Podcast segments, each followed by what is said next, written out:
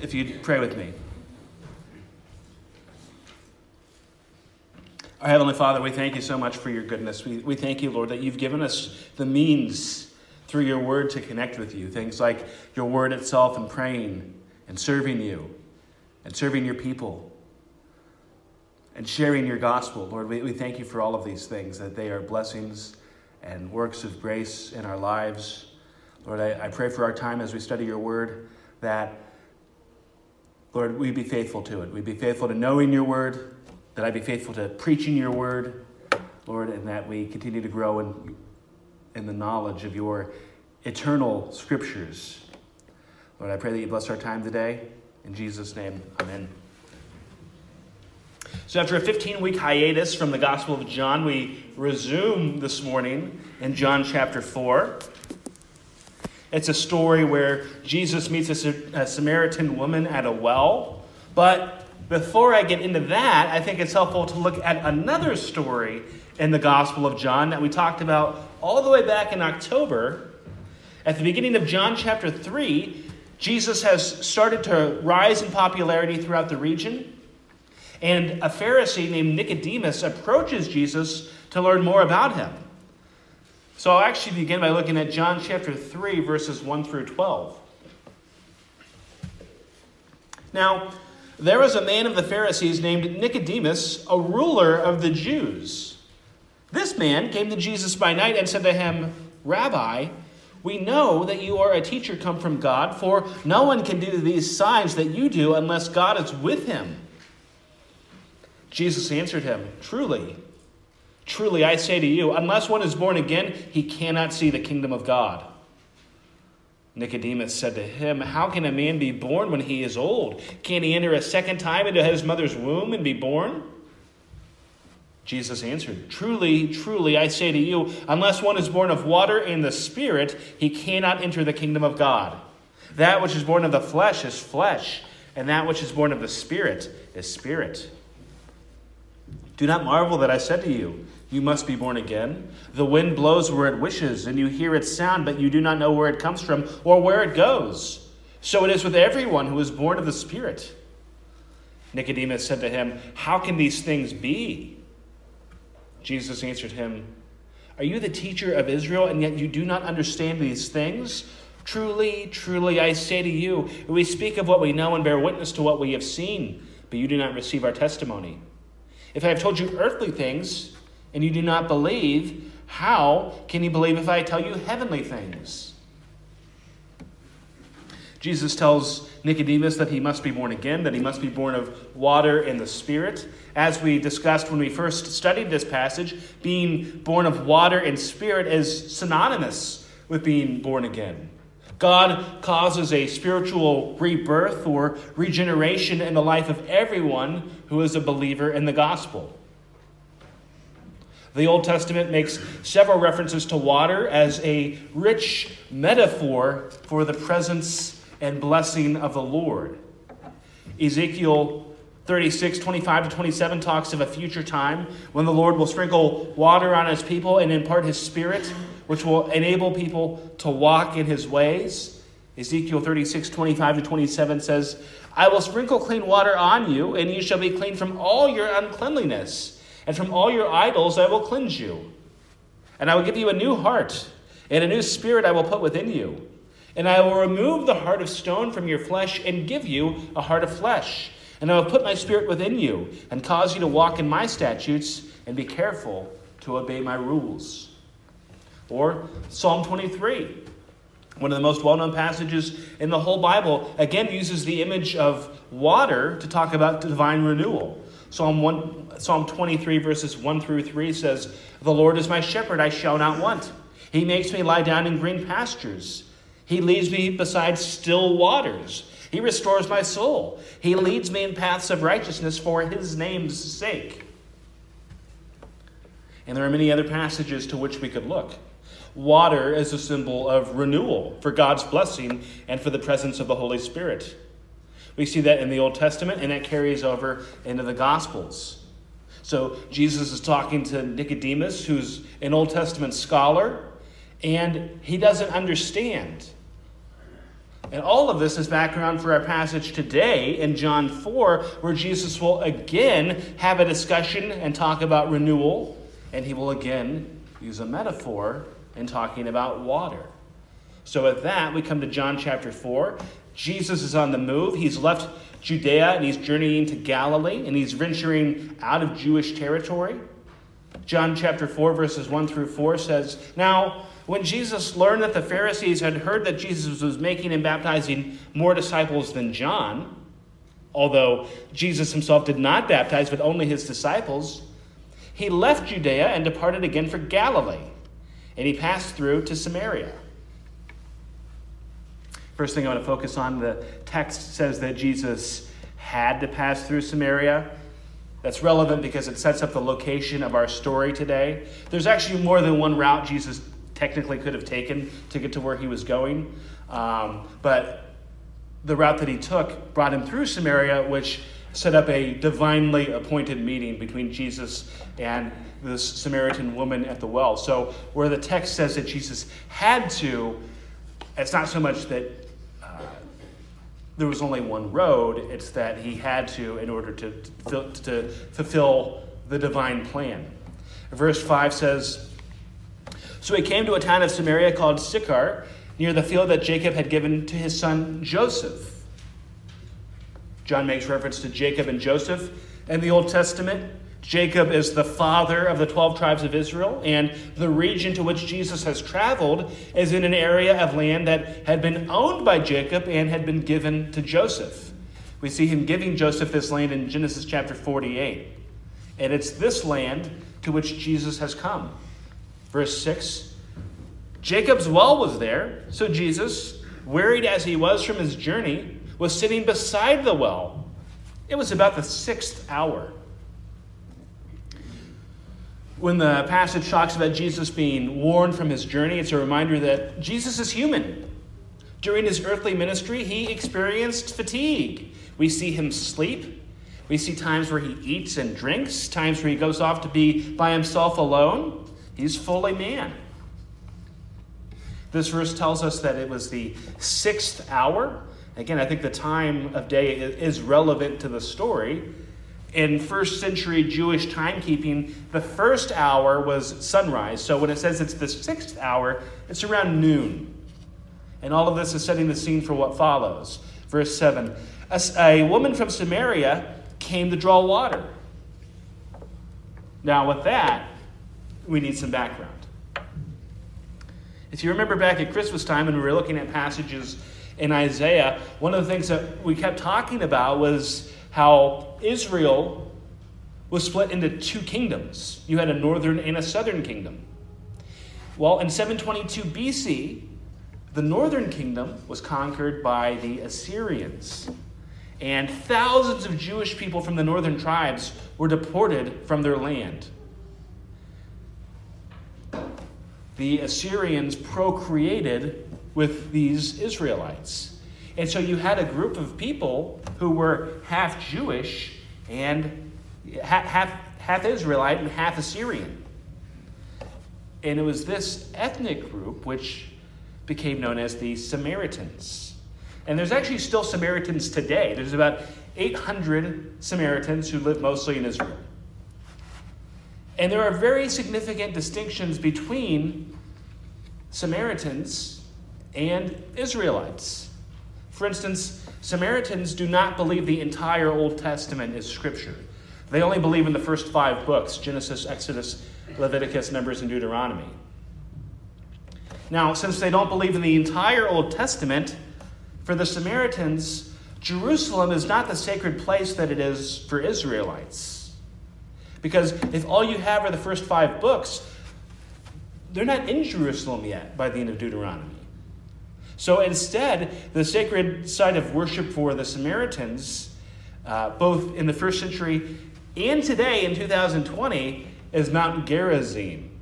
And actually, about half of the present day Samaritan community lives on that mountain or, or near that mountain. In the first century, a lot of animosity between these two groups about 160 years before Jesus has this interaction with the Samaritan woman. A group of Israelite soldiers had destroyed the Samaritan temple on Mount Gerizim. And there were other retaliatory attacks from the Samaritans on Israelite sites. These groups hated each other. In John 8, Jesus is being questioned, and they'll actually ask him if he's a Samaritan or has a demon, sort of putting those two things as if they're on the same plane. Again, the Samaritans were looked down upon. These two groups do not get along. Within a generation of the life of Jesus, official Jewish rabbinic teaching would declare that Samaritans were inherently ritually unclean and defiled. Obviously, they weren't, but again, it just shows the disdain between the two groups. In the Gospel of Luke, Jesus gives the parable of the Good Samaritan. I mean, we, we use the phrase a Good Samaritan, somebody who helps you change a tire on the road. There's a ministry called uh, Samaritan's Purse. Jesus gives the, the parable of the Good Samaritan. And in that parable, a lawyer is questioning Jesus about the command to love your neighbor as yourself. And Jesus tells a parable about a man who's been severely beaten and left for dead. A priest and a Levite each come by the man and pass him by. They leave him. But it's a Samaritan who sees this man, who tends to him, takes care of him. The Good Samaritan is the hero of the story. It's a spectacular picture of selflessness and love for people. But when you understand that parable in the context of the hatred that existed between the Jews and the Samaritans, it makes the story all that much more striking. And I give those details because I think it helps color our passage this morning in John chapter 4. So we return to our passage. The woman is coming to the well. It's the middle of the day. Unusual for her to be coming in the middle of the day alone. Generally, people came to get water in the morning in groups. Certainly, the thought is that she's coming by herself because she doesn't want to interact with others. But Jesus speaks to this woman at the end of verse 7 and he says, Give me a drink. Verse 8 adds the note that, that Jesus is by himself here because the disciples had gone to, to get food. So Jesus asks for a drink. You have a Jewish man speaking to a Samaritan woman. And in verse 9, we see that this woman is taken aback. The Samaritan woman said to him, How is it that you, a Jew, ask for a drink from me? A woman of Samaria. And the verse ends with the parenthetical comment that Jews have no dealings with Samaritans. Again, the two groups do not get along. As he often does in the Gospels, Jesus is unconcerned with social customs and taboos. We see Jesus touch lepers. We see him associating with sinners, with those on the margins. Even within his band of disciples, Jesus picked Matthew, who was a tax collector, who were hated by Jewish people in the first, first century Roman Empire. But here we see Jesus openly conversing with an, a woman in an ethnic group who was looked down upon. And so the woman asks how it could be that he would ask her for a drink. But as the conversation continues, Jesus will flip the conversation. Because the matter of ultimate significance in the story is really not about her giving Jesus a drink, but rather it's about the water that Jesus can give to her. In John's gospel, sometimes we see Jesus answering questions that the person should have been asking. And in verse 10, again, Jesus will totally change the subject from well water and instead point to what he is, who he is, and what he has to offer. Jesus answered her, If you knew the gift of God and who it is that is saying to you, Give me a drink, you would have asked him, and he would have given you living water. Jesus points out that she doesn't know who he is. He's not so much judging her for that, but he's directing her to what she should be asking him for. Jesus uses the phrase gift of God. The Greek word that's used here for gift is found 11 times in the New Testament, and each time it refers to a gift which has been graciously bestowed by the Lord. Jesus is referring to the gift of eternal life, which comes from God through Jesus, and the lifelong spiritual renewal, which was to be bestowed upon people through the Holy Spirit. Jesus says that if the woman recognized who he was and knew what the gift of God was, she would want this gift and that he would provide living water. Quite the statement to make to somebody you've just met. But when he says living water, what does that mean? I think that there's two facets to that answer. First, the living water of Jesus is a reference to the Holy Spirit. That's clear based on what Jesus says in John chapter 7. If anyone thirsts, let him come to me and drink. Whoever believes in me, as the scripture has said, out of his heart will flow rivers of living water. Now, this he said about the Spirit, whom those who believed in him were to receive. The Holy Spirit is undoubtedly rooted in the essence of living water. But I believe that this passage is implicitly getting at the work of all three persons in the Trinity in our salvation and sanctification. Because all three persons are active in the process. Because if you don't have faith in Jesus, you don't have the Holy Spirit, you don't have the living water. And if you don't have God's Spirit, then you don't have faith. You have not been born again, you don't have eternal life. But the way to get living water is through the gospel and faith in Jesus. The woman responds in verses 11 and 12. She says, Sir, you have nothing to draw water with, and the well is deep. Where do you get that living water? Are you greater than our father Jacob? He gave us the, this well, and he drank it from, it from it himself, as did his sons and livestock. She misses the point. She looks at what Jesus has said in purely naturalistic terms. She considers how deep the well is and that Jesus doesn't have the, the proper tools or, or vessel to take water. How is it that Jesus could provide living water?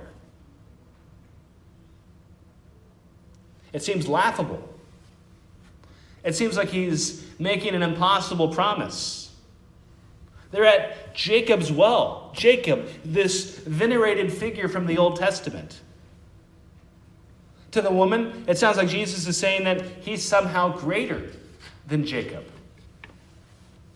Certainly, the irony is that Jesus is better than Jacob. And the water he provides is greater. Verses 13 and 14 Jesus said to her, Everyone who drinks of this water will be thirsty again. But whoever drinks of the water that I will give him will never be thirsty again. The water that I will give him will become in him a spring of water welling up to eternal life. The water from the well will merely satisfy a physical need. But what Jesus is saying is that he provides the water that fulfills our spiritual needs. It's the water of salvation, it's the water of grace, it's the water of forgiveness. And that when you believe in Jesus and trust in Jesus, the effort we put into justifying ourselves, the effort that we put into trying to be good enough for God, all of that is forever quenched. You must keep drinking regular water, returning to the well, returning to the sink, to the fridge, to the water bottle. But Jesus eternally quenches our need for life and eternal life and salvation with the living water that he provides. Because he says that that water becomes a spring of water. Because it's water that comes from God and not from our own efforts or merit. And because it comes from God, we cannot exhaust the supply. The water that Jesus provides flows through the human soul, and it wells up to eternal life. And again, for Jesus, this language does not come out of nowhere. Jeremiah 17:3 refers to the Lord as a fountain of living water. Isaiah 12, verses 2 and 3 talks of a future time when the Lord will, will bring deliverance to his people and draw water from the well of salvation. Behold, God is my salvation. I will trust and will not be afraid, for the Lord God is my strength and my song, and he has become my salvation. With joy you will draw water from the wells of salvation. Jesus gives us access to the living water, and it is through Christ alone that we can have this living water, because the only way we can have it is for Him to give it to us, for it to be an act of His grace. Jesus has told this woman something amazing. The woman said to him, Sir, give me this water so that I will not be thirsty or have to come here to draw water. Just like Nicodemus, who, when he was told he needed to be born again, responded by questioning how he could enter a second time into his mother's womb. This woman is still primarily thinking about water about physical water. In verse 16, Jesus changes the subject. But in doing that, he helps the woman see that he's not merely talking about water, he's not just some guy. Jesus said to her, Go, call your husband and come here. The woman answered him, I have no husband. Jesus said to her, You are right in saying, I have no husband, for you have had five husbands, and the one you now have is not your husband. What you have said is true. So this woman's had five husbands, and she has a sixth man with whom she's living who's not her husband. And Jesus knows all of this. But she doesn't know him. She's never met him. Yet he knows her background, he knows her situation, he knows her story.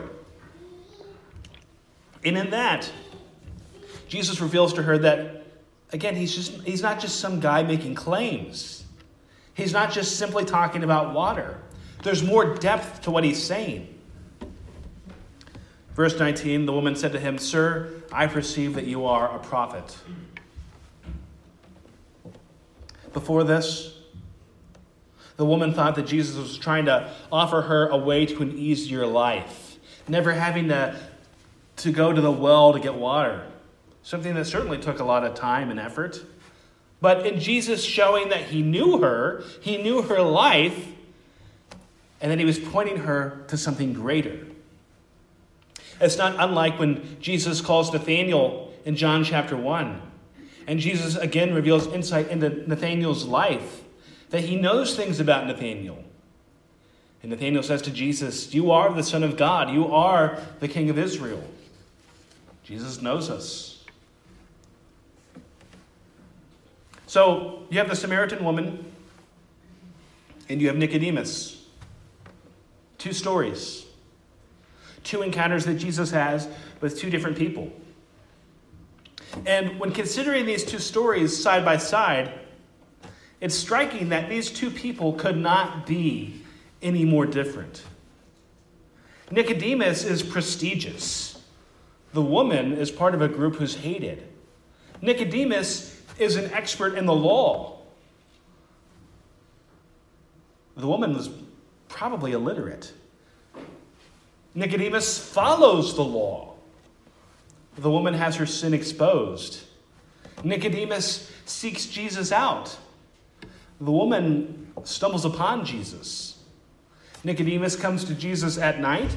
The woman finds Jesus in the middle of the day. He's a man, she's a woman. Nicodemus is mentioned by name. She is simply called the Samaritan woman or the woman.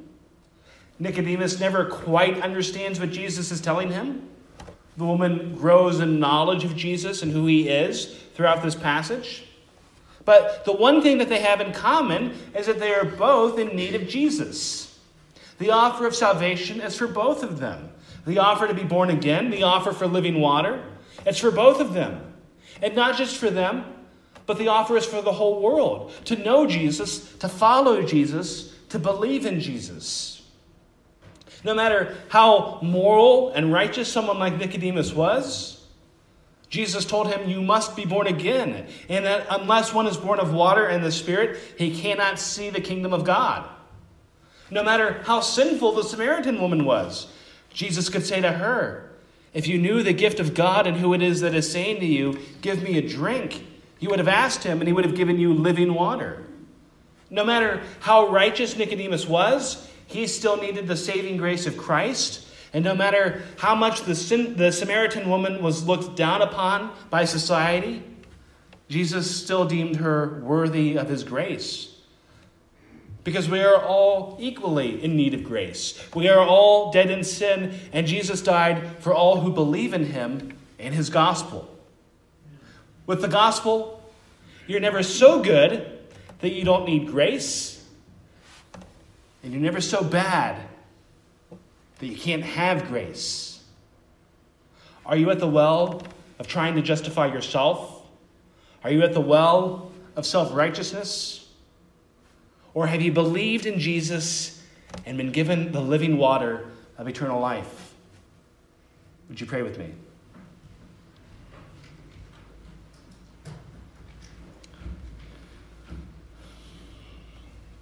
Heavenly Father, we do thank you that you offer living water and eternal life. Lord, that we were dead in sin, but the life that you came to live, Lord, the life that we could not live, you lived for us. And the death that we deserved to die, you died in our place, Lord, for all who believe in you and trust in you.